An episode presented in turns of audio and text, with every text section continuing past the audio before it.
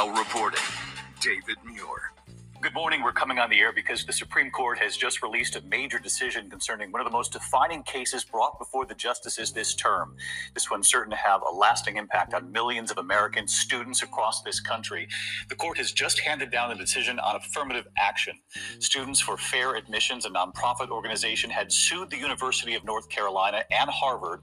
And the question at issue here can public and private colleges and universities continue to use race as one factor among many? In deciding who gets admitted. We have just learned moments ago that the Supreme Court has strike is now striking down both Harvard and UNC's program when it comes to race used in admissions. Uh, the court going forward uh, in their decision saying they're going to set new limits on the use of race uh, when it pertains to a particular student must be part of their individual story and not simply uh, their identity. I want to bring in Terry Moran, who has covered the Supreme Court for years for us. Uh, Terry, this is a blow for Harvard and for UNC trying to defend their programs.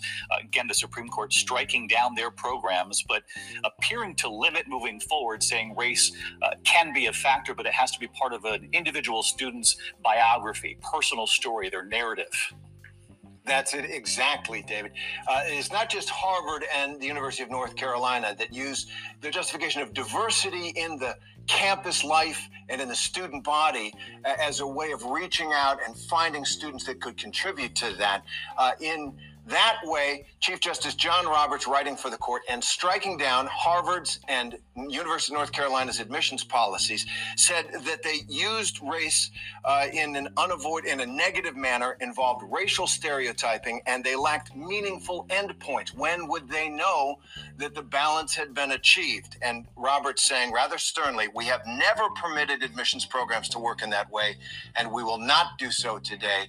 Instead, as you point out, the Chief Justice justice uh, saying it must be tied to that student's, that individual's experience. He says uh, at the end of, of his of his opinion, he says that if a student has overcome obstacles and can express that in say an essay or in a record of achievement uh, that that student's courage and determination has overcome obstacles from racial discrimination. That student can in fact be considered in a slightly different way. It's you can't balance the student body. You can't reach for diversity.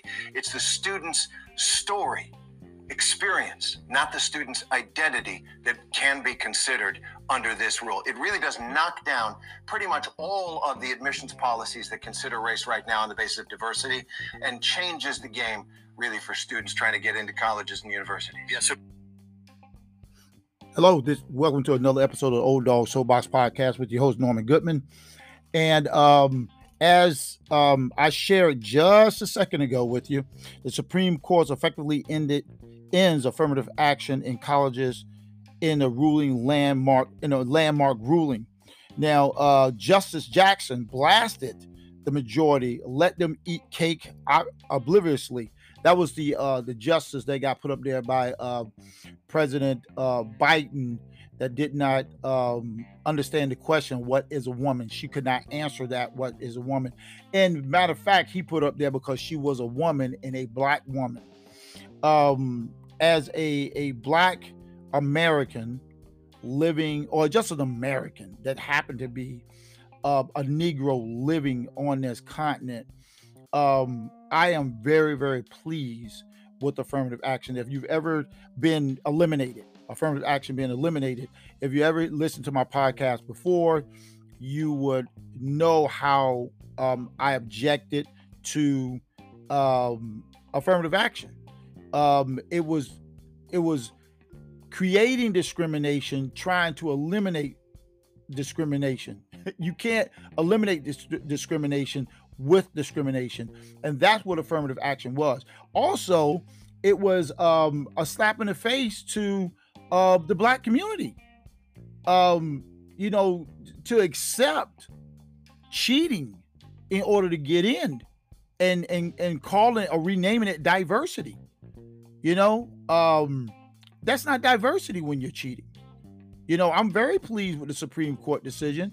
Um, I've said before, everything that has anything to do with color needs to be thrown out, and everything needs to be based off of merit. Okay, this case right here is it, it, it was in front of the Supreme Court because of the Asian community pushing this thing and saying, "Hey, listen, we've worked our butts off.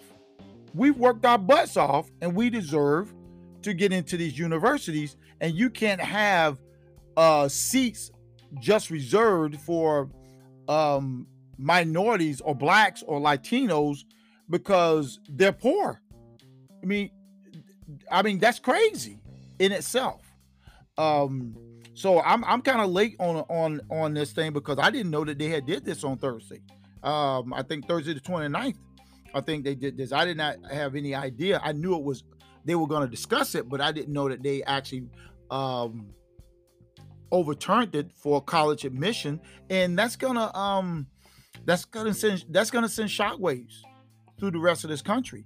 Um, for the first time since um, the civil rights revolution, which I'm gonna call it, um, blacks are gonna have to earn their way into top universities, and um, they will no longer be given a pass because their ancestors were um, were slaves in the, on this continent, and there was redlining and discrimination.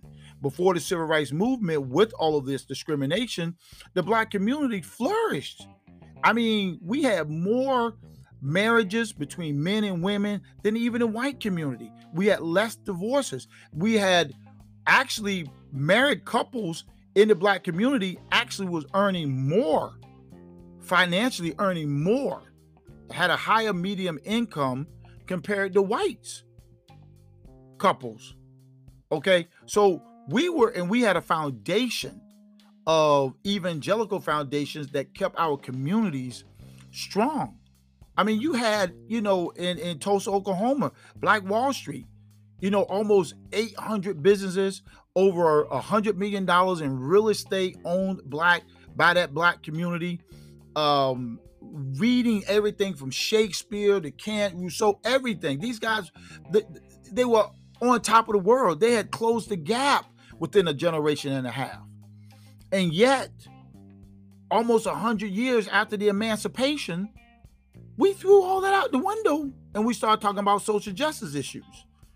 And, and President Johnson, uh, the Civil Rights Act of 1964, he said, I would get these niggers to vote Democrat for the next 200 years. Um, the, the civil rights movement and affirmative action was a detriment, not just to the black community, but to this nation. And it needed to go away. And now there's a lot of people out there that's going to be just crying right now. I mean, um, you have some white people saying, How are black people going to compete in this United States without affirmative action? That's how bad it is. That's that's how they think about us. That we can't compete unless we uh lets the government cheat for us. You know, and that's our fault. I was having a discussion with a gentleman um, at my uncle's church a couple of Thursdays ago, and we were on both sides. We were on two different sides when it came down to the black community and affirmative action. And um, I told him affirmative action was a detriment, like I just told you. It destroyed not only the black community but this nation. But and he believed that, well, what if a black child or kid wanted to go to Harvard University? And my answer to him to him was, then you earn it.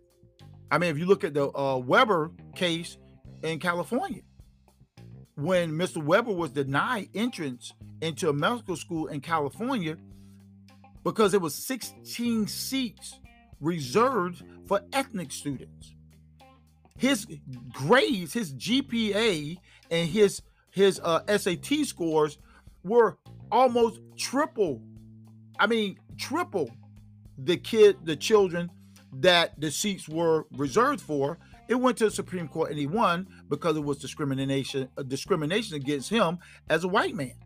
The Asians have been discriminated against. We know that they are the hardest working people in this country when it comes down to education, and they're not coming out of the gate wealthy. We're not talking about people that are wealthy. The, the wealthier children are not the smartest children. They they they're not. Those Asians, you know, the East Indians, the, the Chinese, the Japanese, these guys grind. They grind. And that's why they're able to get into these mathematical professions that earn more money, the engineering. You know, that's why they're able to get into that software engineering, to get into these professions that require a very high level of mathematical knowledge. And they're able to come out of the universities earning six figures right off the bat to where black children are coming out earning 40,000 or maybe 50,000 after 10 years because they're not doing the work, they don't do the math, they don't do the, the, the hard work, they take the easy way out. And then what we do as blacks, we say it's discrimination. No, it's not discrimination. If we want to be respected as black people in this country and in the world, in America, the ones that were that were descendants of slaves here in America, then we have to earn it. Nobody can give it to us. We have to earn it. Okay. I am very pleased that the Supreme Court did this because now what that's going to do, that's going to put pressure on the black community to either get your act together or shut up and sit down and take whatever you deserve. You wanted your your children to get those six figures? Start doing math. Start doing calculus. Start doing physics. Start getting good at it. Start reading. Start digging in it. Stop looking at the world through a colored lens. Stop saying racism, discrimination. You know, we, we need to get off of that. And and so I am absolutely glad. And then again, Justice Jackson, you know, the black woman who did not know what a woman was, and she's gonna stoke this thing about, you know, she dissented obviously, and and I wish I had Clarence Thomas um, I didn't read what Clarence Thomas said, but I understood that his uh, rebuttal to her was like he just crushed her. Here's a, he just crushed her, you know. And everybody's saying, well, the conservatives have been wanting this for a long time. No, America has been wanting this for a long time. Okay, because again, we can't compete with the rest of the world when we are making when we're giving preference to people who don't want to do the hard work. I've said before in one of my podcasts, when my dad was living, he was and he and this gentleman owns apartment complexes, and I think he was he's from the Middle East, Pakistan, uh, one of them, and he's a professor at Norfolk State University, a historically black university. And I asked him what his discipline was. He said it's math. He said, I'm the most hated professor on the campus because the black students don't want to do the work, the hard work. They think re- they think going to Google is research. They don't want to do it. He flunks. They fail out of the math classes because they don't want to do it. The math and the reading. If you if if we as black people want to get respect, our body of work, our body of work in academics, and our body of work and how we present ourselves in public is going to gain us that respect. Not marching, not Black Lives Matter, not blowing up your neighborhoods, not complaining and all this kind of stuff and whining about how things are just not fair. It's your body of work. Is shut your mouth and get going. So I'm very pleased about this uh, decision. Um, I'm I can't be more. I can't be more pleased I mean, the Supreme Court sets new limits on affirmative action programs. The High Courts ruled on programs at the University of North Carolina and Harvard University involving race in the admission process. Okay, race should have never been considered. The whole point of the affirmative action of civil rights supposedly was to get rid of the race that people will be judged on the content of the character, not the color of their skin. Okay. What in essence, what it did, it did the opposite. It started to judge people on their color and not and not their character. And what it did is it flipped it on its head and said, we're to start judging people because they're black or they're woman or they're Latin or they're they're gay or homo, what they identify as. And what we did was we eliminated the people who are actually qualified. I mean, I was just reading an article where one one uh, doctor wrote that this is going to affect the health industry. That a lot of blacks will not be able to become doctors or nurses because of the affirmative action. That concerns me. That concerns me that we have black RNs, nurses, and doctors who that affirmative action really got them into medical school. That they probably didn't get in the way the white child and the the the the the, the East Indian child and the Asian child, all the Asian child, they didn't get in the same way. They didn't have the academics to get in. They didn't have the mathematical skills to get in. They got in because there were certain seats available for them. And now I have a person that is a doctor that is less qualified than the white doctor or the Asian doctor.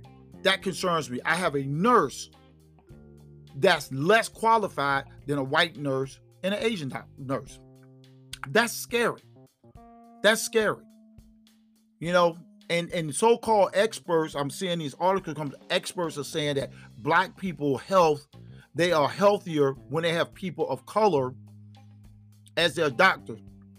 I haven't seen any of these so-called experts, and I haven't seen any reports. I'm looking for them. I'm looking for the data. I'm looking for the science. I'm looking for who actually did it. People like to throw the, this word out, experts, in their article. What experts? Where are they? I want to see that because the way I'm looking at it, whenever we've put blacks in charge of anything since the civil rights movement, the idea was to remove the white man out and replace him with the black man and every black person and everything is going to be great. It's been the opposite. I was looking at a documentary. I think I was looking at I was looking at a documentary and it said when whites were at their worst, blacks were at their best. When whites were at their worst, blacks were at their best. And what they were talking about was the redlining and the discriminations back in the day, how blacks figured out how to get around those systems to achieve greatness. And now, what happened was when the whites said, okay, we're going to give you what you want, and we're going to put blacks in charge of blue states, what happened is the crime went up, the poverty went up, the uh, uh, uh, the pregnancies went up, the abortions went up. Okay, um, the the communities became uh, almost like war zones, uh, deteriorated, broken down. Um, the health of the community went down. Um, it was it didn't, and, and no matter how much money was thrown at it, it just got worse. Because why? Because we lack the moral compass and we lack the skills to get things done like that. We lack it. We don't have the experience. And then again, when you have people who have been promoted using the affirmative action model, you have people that aren't qualified in the beginning to lead a state, a blue state, to be a mayor or a governor or a senator or a congressman or even president of the United States or leader or, or head of a school department. Okay, these people got in off of affirmative action. They weren't qualified. I don't care. As long as you're qualified, I don't care if you're white, brown, black, Asian, yellow, whatever, Martian with green polka dots.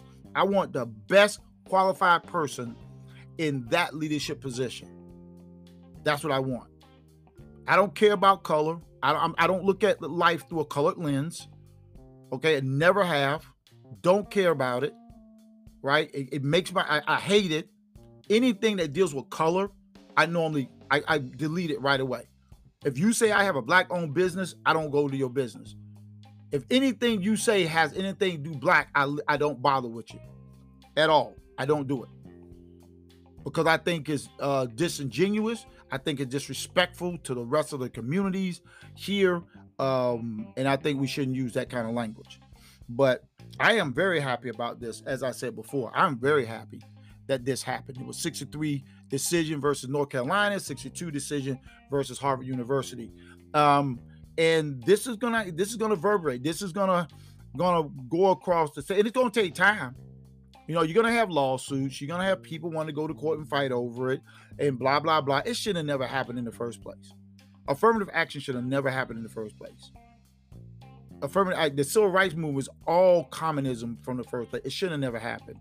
It was all about destroying this country. Okay, as a black man living in this country, I am an American.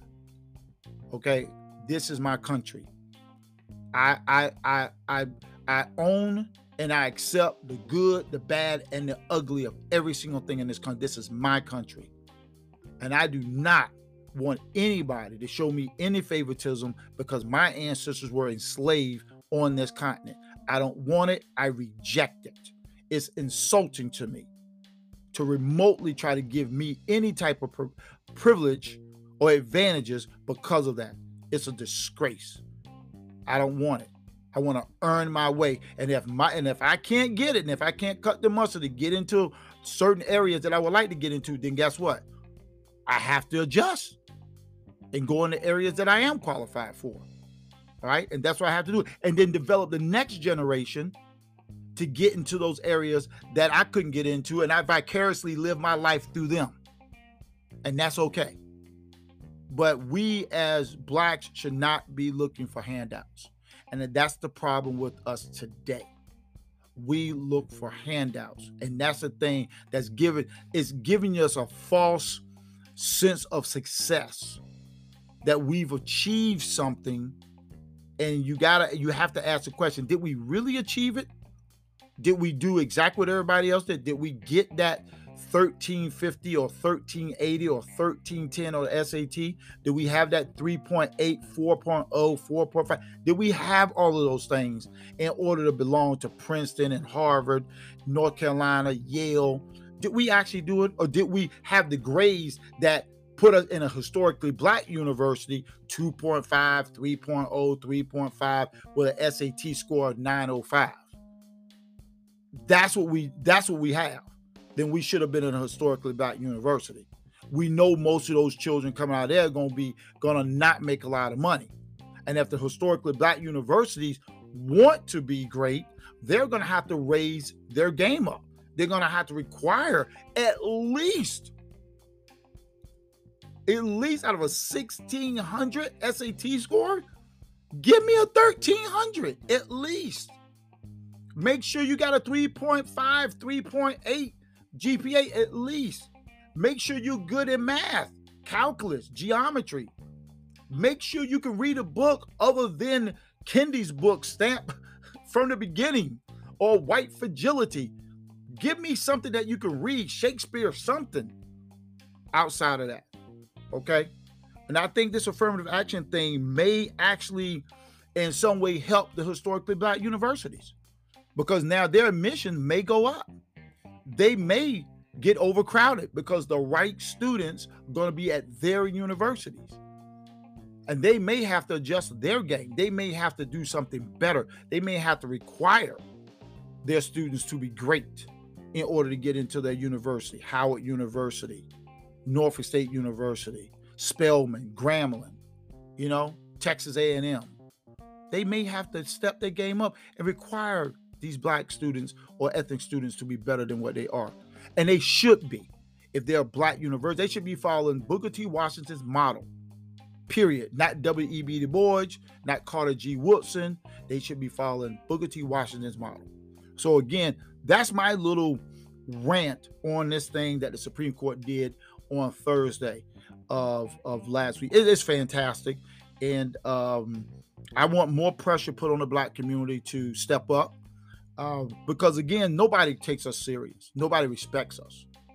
Nobody looks at people expect an Asian child to be smart. People expect a white child to be smart. Nobody expects a black child from the descendant of slaves that was born in the United States to be smart. That is insane. And we have so many smart, smart intellectual blacks out there. Glenn Loury, okay, Dr. Walter Williams, who's passed away, Shelby Steeles, Thomas Sowell. I mean, it's a ton. I can't even pronounce all of them. You know, Ian Rode. I mean, it's it's a ton of them that people don't blacks don't get to see because these guys are more conservative then progressive. So they got these guys off at a margin somewhere. They on the corner. They're not they're not in your face. And if black children are able to see and hear these black men and women that are out there that are conservative, that's saying lay your buckets where you are and let's get the grinding and no more victimization attitudes, then in a generation, we can see the black community do better and we can see this country do better. And that's what we need to do. But anyway, that's my rant. That's what I want to do. I want to share that. I want to talk about this. And I think it's a it's a great thing that this is happening. I hope more things that give advantages to people are actually dissolved because nobody should have. Everything should be off of merit. Everything. We know we're gonna have some discrimination. We know we have people out there that's racist. We know that. But guess what? We get over that. We figure out a way around that.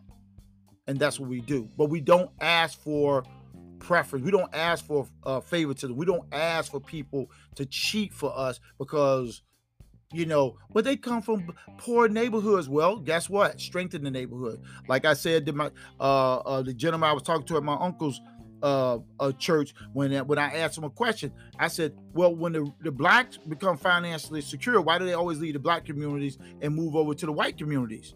Oh, because uh, they want to be better. I said, "Well, why don't they stay in the black communities and buy and get the properties in the black community?" Oh, because they don't own them. I said, "Well, why don't they own them?"